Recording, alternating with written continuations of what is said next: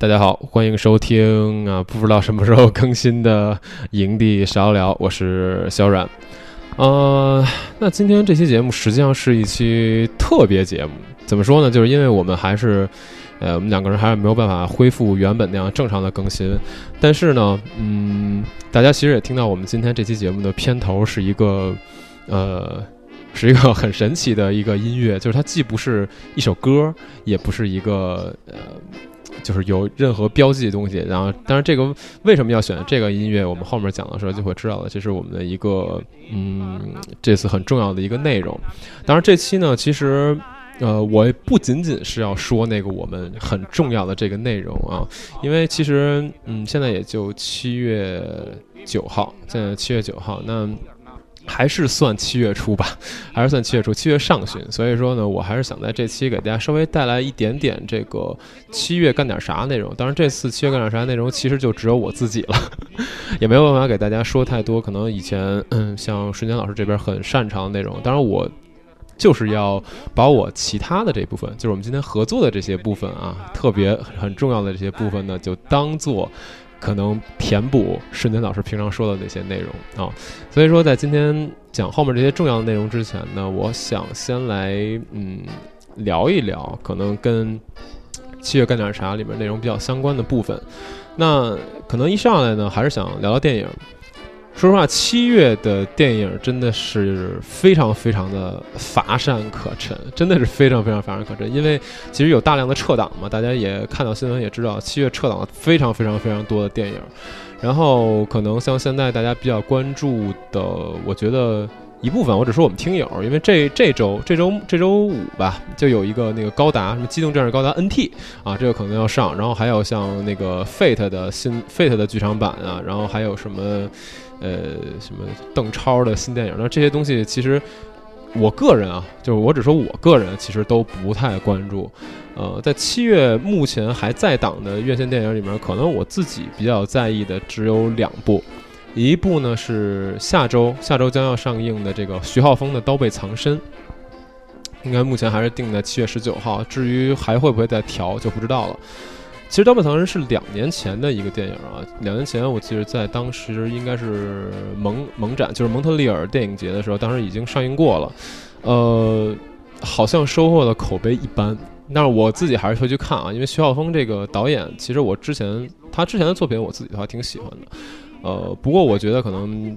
呃，我们很多听友吧，不是很习惯他的风格，因为徐晓峰的风格是比较，他其实作作者性很强，然后他自己的要求那种形式感也很强。就是如果你去看他之前的电影，像什么《倭寇的踪迹》啊，《剑士柳白猿》啊，你去看这些电影的时候，会觉得说，怎么他的电影这么做作，就有一种飘在半空中的感觉啊。这个我是觉得非常能理解的，因为他这是他自己追求的一种形式感。包括他自己对于动作戏的这种设计、这种调度，然后还有演员的整体的表演风格，包括他整体要求的这种视觉风格上面，其实都是很符合、很徐浩峰的一套东西，一套形式感特别特别强的东西。所以，呃，我自己是比较喜欢的，因为我觉得是一种很很特别的一种武侠的风格，一种江湖的风格。在他的所有作品里面，其实在这方面和大众市场的平衡感上找的比较好的，就是他的《师傅》这部这部电影上，就是他的上一部电影《师傅》这部电影，从呃可能演员选角上讲啊，包括说他整体他自己风格和大众市场的平衡感上面，就是大众市场看的这个电影不会觉得那么那么的无法接受，会觉得还不错，而且也很有他个人的这种感觉，呃。我希望他可以把这种平衡感带到《刀背藏身》里面，但是据看过的一些朋友啊，跟我回反馈，其实是不太好，一般般。但因因为可能是受到了创作上的限制，因为据说好像《刀背藏身》里面徐浩峰在创作上没有得到一个非常完善的自由，就是说，呃，不是影片的每一个部分都能由他自己亲自去把控。那最后达成的一个效果就是他自己的影像风格，他呃可能和最终的这个剪辑的节奏，包括说配乐上面，并没有形成一个很好的统一。那么最后给到呃观众的观感并不是很好。当然，这个如果大家感兴趣的话，对于徐浩峰的作品有期待的话，还是可以去看一看。我自己还是会去看的，因为我是。比较喜欢啊。那最后拍成什么样呢？我自己要去给自己一个答案，我不能说光听他们怎么怎么样的。呃哦，稍微提一句，故事的背景其实是抗日的时期，抗日时期，呃，大概是一九三三三年、三二年、三三年那个时候，然后也是发生在比较复杂的层级当中的一些事儿。这个其实我看到他这个电影的这个背景介绍的时候，让我想到了我之前特别喜欢的一个剧，然后可以在这期里面后面给大家也推荐一下。呃，然后另外一部我在这个月可能会关注的电影，应该是在七月底时候的一部动画电影，叫《哪吒之魔童降世》。我之所以会关注这部电影，是因为它的导演，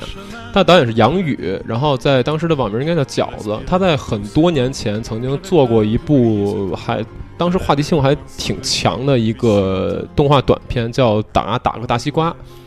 呃，我不确定是不是大家都看过。如果你没有看过的话，可以去网上搜一搜。这片子应该就十来分钟，还挺快的。但是以当时的制作水准来讲，其实还是呃，都不只是制作水准，包括包括可能叙事啊，可能呃制制作的一些呃手呃不能说手法，制作的一些精度上来讲，我觉得当时都还算比较惊艳的。作为中国的导演来讲。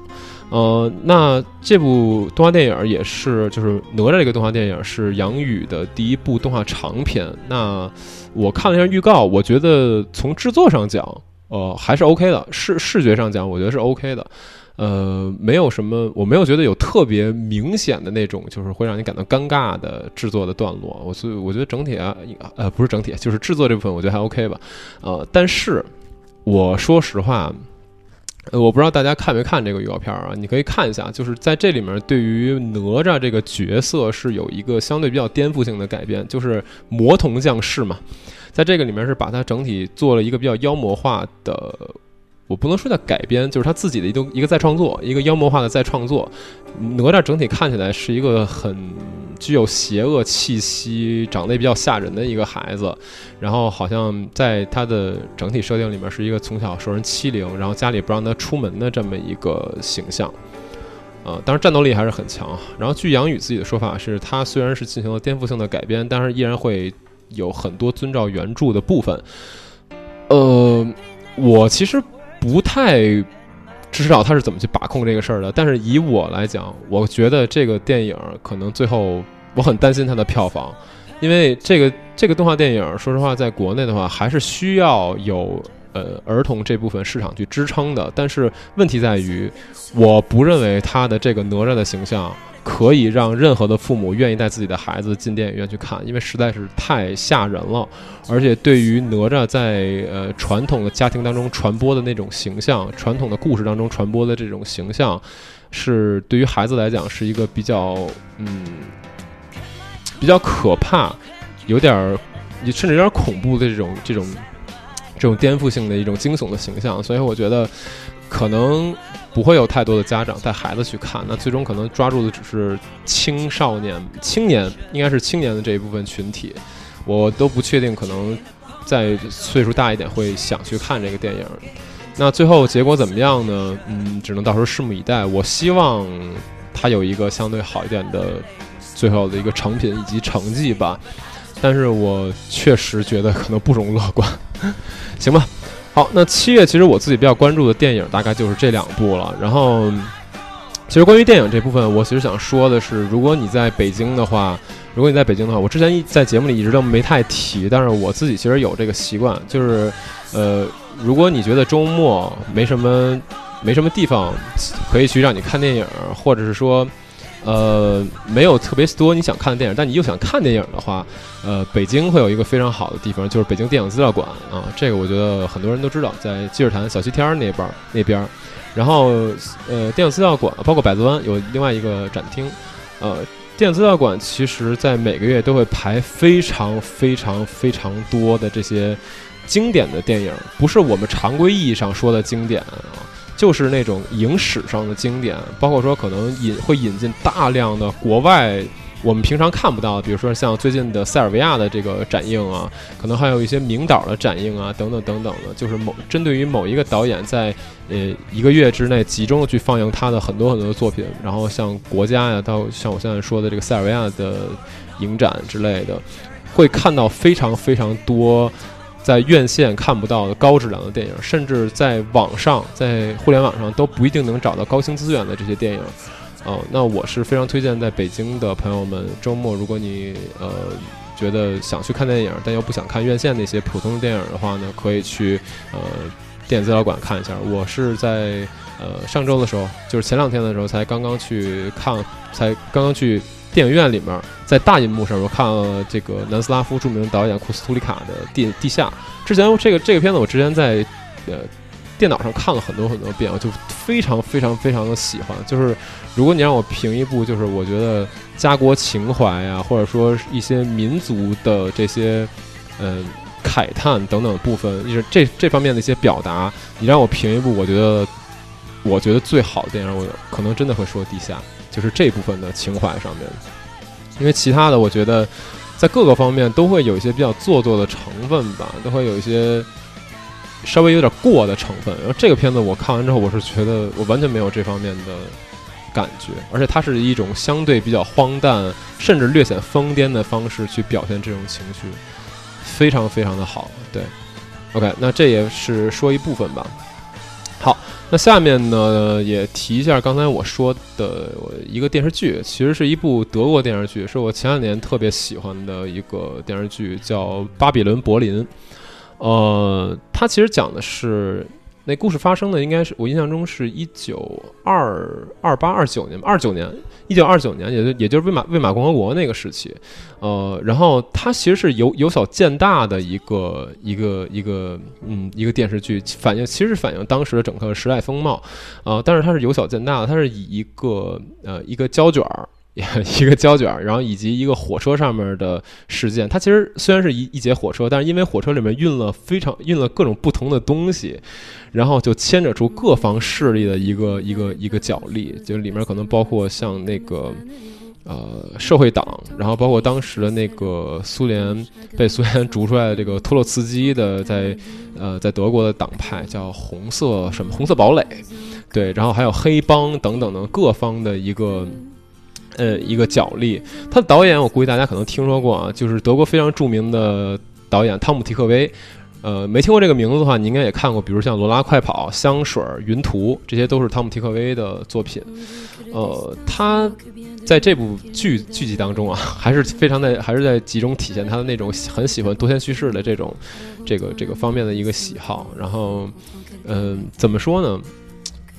呃，我不知道大家看没看过一个动画片儿。我猜咱们，我猜咱们可能很多听友看过一个动画片儿，就是叫《永生之酒》。然后那个结构上略微有一点相似吧，就是你可能需要，你可能需要看很多集才能把呃发生什么事情，然后把这些人都是谁是谁，他们之间利益关系什么的，可能看大概几集才能把它捋出来。然后，但是越往后看，它的劲儿越大。真的特别特别的好的一个德剧，然后我最近是又把它翻出来看了两季，然后呢，大家如果可能听完之后觉得有一些感兴趣的话，也可以去看一看。而且对于当时，我相信可能国内挺多朋友不太了解罗马共和国这段历史，然后。呃，大家也可以看这部剧去了解一下当时的历史，当然不能完全按剧里来，剧里还是会有一些这个不太符合事实的地方。就比如它里面提到第四国际，那其实，在二九年的时候，严格意义上讲，肯定还没有第四国际，那个时候托洛茨基应该还在坚持第三国际。所以说，嗯，感兴趣吧，还是说感兴趣吧？我自己很喜欢，也推荐一下，大家感兴趣可以去看一看。嗯，好。那接下来的部分，接下来的部分就到了我们这个这期节目可能想重点说一说的一个部分了。呃，其实就是在这周末，七月十三号、十四号吧，应该是七月十三号、十四号。然后在这两天的时候呢，我们这个电台营地啥聊聊去参加了一个，我觉得可能对我们这个现在这个形式，网络电台这个形式很重要的一个。展会一个不能说展会，就是一个大型的活动，就是国内的首届播客节。所谓播客，就是我们现在提到主要提到这个网络电台啊，嗯，就是以我们现在这种聊天的这种形式，区别于有声书啊，以及明星的那种知识产品啊，以及直播，可能区别于这些形式。然后我们是单独的一个品类，就是网络播客。这次这个播客节就是专门为这个网络播客做的一个呃大型的活动，然后也是其实背后我说实话有一些比较厉害的呃组织在支撑这个这个这个网络播客的这个推动啊。那大家呃想 不不用知道是谁，反正很厉害就行了啊。对，然后呢，会有国内非常非常多知名的这种网络播客的呃主播，然后来到现场，然后也会在现场办活动等等等等的。可能我们大家比较熟悉的，像黑水啊，像日坛啊，然后照唱不误啊，然后呃勉勉强说一句，带营地啥都聊。对，然后还有很多哦 u 四 D 八，还有各种各样不同的这些网络播客都会来到这次这个播客节的活动，然后。大致聊，大致说一说这次播客节的形式吧。它其实是，呃，会分成两部分，会分成两部分。一部分是这个整个场馆外的活动，一部分是场馆内的活动。那场地呢，这次是选在了北京，呃，美术馆附近的这个七十七文创空间，其实也相当于跟他们是达成一个合作嘛。呃，然后在这个部分呢，呃，会分成内场活动和外场活动。那那场活动主要指的是他们那边有一个七十七剧场。那在这个七十七剧场里面，周六周日十三十四号这两天呢，会有各个不同台的这个主播凑在一起去做一个现场的节目。什么意思？比方说啊，我们假假设说，呃，黑水，然后可能呃跟日坛，然后。一就是举个例子，黑水日产可能不同几个台的主播同时来到他那个剧场上面，在那个剧场的台上，live 就是 live 以 live 的形式去录一期节目，大家是一个合作的一个 live show。为什么我要强调 live 这个观念？是因为他们的内场是可你买他们的这个内场票是可以进去看他们全天的所有这个合作 live show 的。他们一天可能会有很多场，然后你进去之后，呃，买了这一天的这个内场票，进去之后都可以看到这一天所有的 live show，包括他的乐队的演出。因为有一些电台他可能是玩乐队的，然后他就是会把自己的乐队带到现场去办乐队的演出。然后基本上我觉得他这个。完全是可以吃回票价的。他那一张票一天是一百六，然后你可以看他这一天所有的 live 的这种这种节目，你也可以直接进内场啊，然后看他们录制的现场，跟主播合影等等等等所有的。然后包括说他还会随票送你一些东西，送他的一个呃纪念的事件簿，呃纪念的那个手账，然后那个手账是可以用来找不同电台的主播去收集那个盖印章的。然后还会有他专属的手环啊，然后一张当天晚上活动的一个酒水的兑换券，然后当天晚上的一个狂欢派对的一个入场券，都是包含在这一百六十块钱的票里面的。当然这块儿一定要提一下，我们一会儿会有一个送票的活动啊，然后到节目最后的时候我会给大家提一下。两天都会有不同的主播，然后去参与这个 live show 的活动。我我是安排在第二天，安排在周日的下午，我印象中是两点吧。然后在那天的活动上，我会跟另外的几家电台，应该三家电台，包括说宅基地，然后有一个叫台湾一个什么台湾，天津一个很著名的说这个 说这个魔兽历史的叫夜幕风鸣，然后还有一个来自厦门的也是做魔兽内容的一个小姐姐，我们在一起录一期关于游戏的电台。对，然后内容呢，嗯，先不说了，大家到时候去看。嗯，好，然后。如果你感兴趣的话，然后一定要关注一下我们最后的这个送票内容。好，那这个部分是关于内场的活动。那外场的活动大致是这样：外场的活动它其实是跟一个叫蚂蚱市集、蚂蚱市集的这么一个做这种集市活动的一个一个一个，嗯，怎么说？一个组织吧，一个组织，他们一起合作的这样一个场外的市集。那么这次场外的市集呢，其实也是包含了非常非常多的内容。如果大家可能去平常去过这种呃很有意思的这种亚文化市集的话，应该都感受过。他当时当天会有，比如说像脏辫儿啊，就是脏辫儿的那个店面啊，然后会有什么这种呃古着，然后一些呃复古的首饰，然后包括说。呃，一些就是手工手工制品、手工的，然后还有一些手工的食品、冰淇淋什么之类的，对。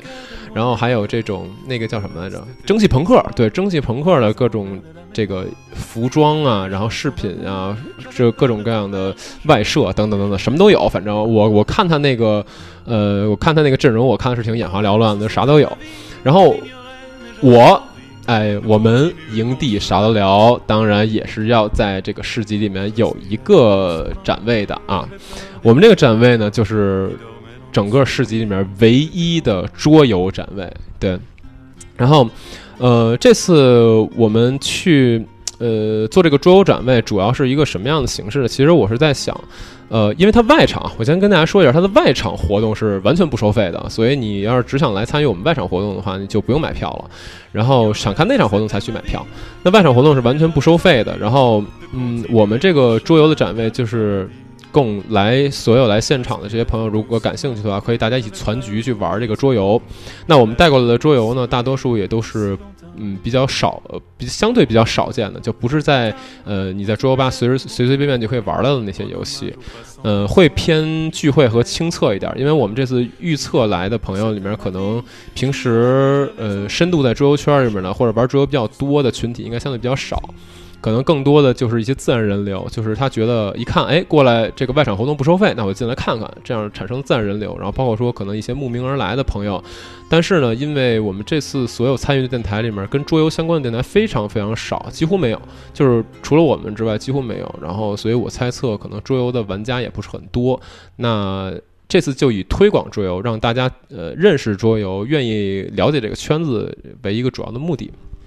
所以这次呢，我们要和一个新生的团体，呃，一个新生的组桌游局的团体叫桌范儿，跟他们达成了一个合作。那桌范儿这个团体其实也是去年才成立，在现在在北京专门去做这种这个线下的偏社交向的桌游局的组织。所以这次，呃，我们这边整体的组局的，呃，这这这部分的内容都是由桌范儿来，呃，来负责。然后另外呢，我还合作了我的两个好朋友，啊，两个桌游的品牌，一个是帝企鹅，那么。另外一个是这个桌玩主，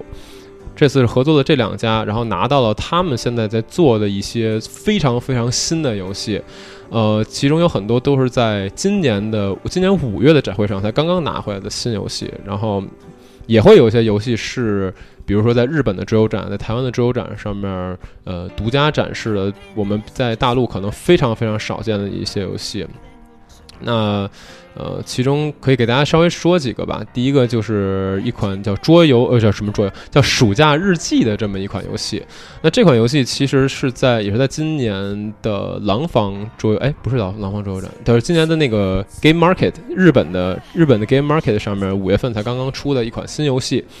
呃，那么这款游戏主要就是几个玩家坐在一起去商量我们。这个这个暑期的一个计划啊，那暑期的计划可能大家想什么，在家里玩这个电那个主机游戏啊，可能想跟家人一块儿出去那个旅行啊，然后可能朋友一块儿呃什么玩一块儿烧烤啊，等等等等各种各样的不同的行动，然后根据你这些不同的计划呢，然后以及不同的人参与，它这些呃它都会影响你最终的一个这个暑假日记的这个结果，然后包括说你暑假还得写作业嘛，学生。这个其实还是个面向学生的，你还写作业嘛，啊，这个最终你这个作业写没写完啊，写了多少等等等等的，都会影响你最后这个整体暑假的一个质量。那很有意思的一个游戏，目前目前我们开下来吧，从日本啊到呃可汗，然后到我们上周真的说在呃桌范的活动上开，基本上整体的效果都是非常非常好的，啊，所以也是期待大家如果感兴趣的话，可以来玩一下这个游戏，还是挺好的一个。偏轻度、偏聚会的一个一个游戏，从社交层面来讲，我觉得挺不错的。然后还有一个游戏是在今年的廊坊桌游展上，一个台湾设计师的新游戏叫做《功夫》。那《功夫》这款游戏呢，也是，嗯，怎么说？就它的整体设计都非常非常的都很很古朴、很中国风。对，它的盒子是那种古代那种线装书的感觉，线装书的装帧。如果说我把那个盒子摆在那儿，正面冲着你看，你你远处看会觉得它就是一个线装书。然后呢，内部的内容就是各种各种各样中国功夫的那种招式，然后画风也用的是中国的水墨风，很很有意思，很中国风的这么一个一个游戏。但是它玩起来，它的规则其实是比较简单的，而且也是。玩起来非常非常欢乐的这么一款一款游戏，用中国各种各样的招式去对战、去打架，然后防御啊、对战什么的，很有意思，很有意思。基本上我开了几把下来的话，我还是呃一直觉得它效果挺好的。然后另外还有一些游戏吧，就是嗯不多说了，像什么日本的一个游戏叫《春夏冬中》。然后是一款推理游戏啊，都是很多很多的小盒的小盒的这些游戏，虽然是小盒轻度，但是玩起来真的体验非常好。这是一部分嘛。然后另外像桌饭那边也会带一些偏这个方面的清测呀，然后偏这个呃聚会的一些游戏，而且不是那种很常见的游戏来。我自己也会带啊，我自己会带一些我自己非常私心的游戏，就是我个人觉得我很喜欢很喜欢的一些游戏。比如说，像有一个我自己很喜欢的游戏叫《圆秋会议》，也是一个，它用二十八张牌，就仅仅用了二十八张牌，而且一点文字量都没有，就做出了一个你在玩的时候你会觉得还挺深的一个策略点。只用二十八张卡牌，我自己觉得非常设计很巧的一个游戏。然后包括说，还有我自己非常喜欢的这个《神机妙算》，然后也是一个，嗯，怎么说呢，也是只有卡牌，而且完全没有文字量，但是。呃，整体的深度还是做的挺不错的，这么一个游戏，玩起来也会觉得很刺激。对，然后，呃，还有其他的吧，Keyforge 我可能也会带过去。然后，呃，四季，四季其实也是我自己很喜欢的一些游戏吧，就是我会带呃挺多这种类型的游戏，偏卡牌的。然后，嗯，还有一个，还有一个，其实我挺重点想讲的一个，呃，不能说挺重点吧，就是我自己挺喜欢的一个游戏，就它是一个完全是我觉得在我目前见过的。桌游版的密室逃脱里面，我觉得做的最好的一个一个系列，它甚至是它叫 The Exit Game，Exit 就是出口那个 E X I T 的那个那个词，然后它实际上是一个桌游化的密室逃脱，呃，但是因为之前其实我我我估计大家玩过很多这种桌游化的密室逃脱，但其实做的都挺一般的。我觉得这个游戏是在我玩过所有桌游化的密室逃脱里做的。最好的一个系列了，它是一个系列，有各种各样不同的版本。我自己是买了大概六个还是多少个，我想不起来了，反正买了挺多的。这次我会带一个比较适合入门的版本过去，然后大家可以玩一玩。我觉得真的是很很优秀的一个设计。OK，那关于我这个展位的内容差不多就是这样了。然后，嗯，现场的话，大家玩可以玩到很多很多不同的游戏，然后。呃，如果说你来的人比较少的话，桌饭这边会负责去团局，可能把呃几个大家都是单单独过来的玩家啊，攒个四人局、六人局之类的，嗯，这样这个大家不是特别用担心，嗯。然后可能在我们这边呢，呃，也给我们这个友台打一个广告，就是宅基地，宅基地的这个展位就在我们的隔壁。然后他们是做电子游戏，所以我们这边就是叫玩玩游戏的都是朋友，桌游、电游不分家，玩游戏的都是朋友。对，然后玩完桌游之后呢，就可以去旁边宅基地体验一下电子游戏。当然，他们具体会带什么游戏，我们目前还不知道。OK，那这个呃播客节的这个项目，其实就是这个活动，其实就给大家先说到这儿了。那。说一下开头那个音乐，开头那个音乐其实就是这次播客节的主办方，也是目前我们在国内在有在好有在努力的去做播客事业的这个播客公社他们的一个 slogan 的呃一个一个音频。那这次也是放在所有跟播客节相关的这个节目的开头了，嗯。好，那其实这块儿说完还是北京的内容嘛，也稍微提一个上海的内容，就是在七月十三、十四号的同期，在上海呢会有我们在之前已经提过很多次的 Shadow Market 这个桌，也是一个桌游的展会，但是里面会设有非常非常多的原创设计师，然后以及国外的一些设计师吧，嗯。呃，他们的一些新的作品都会在这次展会上面看到，然后所以大家也是感兴趣的话，然后在上海你也可以去这个 Shadow Market 去感受一下。另外，呃，八月底的这个 DeskCon 现在也已经开票了，然后如果说呃，应该还没开票吧，我忘了开没开票了，反正应该快开票了。对，然后大家也是提醒一下，如果感兴趣的话，可以现在就差不多可以关注一下，可以开始买票了。嗯，那基本上，呃，以上就是关于今天的一期内容。因为其实就只有我一个人说，所以我就是能说多少说多少，给大家就大概准备了这么多内容。嗯，差不多这次也就说了半小时左右吧。嗯，关于我们什么时候会恢复这个，呃。恢复这个以往的更新呢？目前还没有把给没有办法给大家一个很确切的答案，还是要等瞬间那边他母亲恢复到能够呃生活自理，就是能够完全靠自己去呃，哎怎么说呢？就是完全能自己下地了，能能自己活动了，不需要呃别人随时随地照顾了这个情况的时候，差不多我觉得我们就可以恢复更新了。那目前没有办法给大家很确切的时间，我希望可以在希望可以在八月吧。但是这个还是说不太好。呃，以嗯世年这边母亲的身体为主吧。那这期节目啊，到最后了，一定要说一下，就是我们会送出十张，会送出十张咱们这个呃桌呃咱们这个年货节什么年货节？这个这个播客节，这个播客节的内场门票。然后呃，怎么抽呢？我也说不太好，就留言吧。就是你在哪个平台听到的，就在哪个平台留言。然后，如果说你有我的微信，或者说在我们微信群或者 QQ 群里面，你也可以直接私信我。然后，如果能到时候确实能来的话，可以直接私信我。然后到最后，我会抽出十名朋友，把这个门票送给各位。好，那今天的节目就到此结束了啊。然后这个特别篇节目，呃，好吧，其实是个恰饭节目了。好，那不多说了，我们希望尽快可以跟大家相见。嗯。好，感谢收听，我们之后再见，拜拜。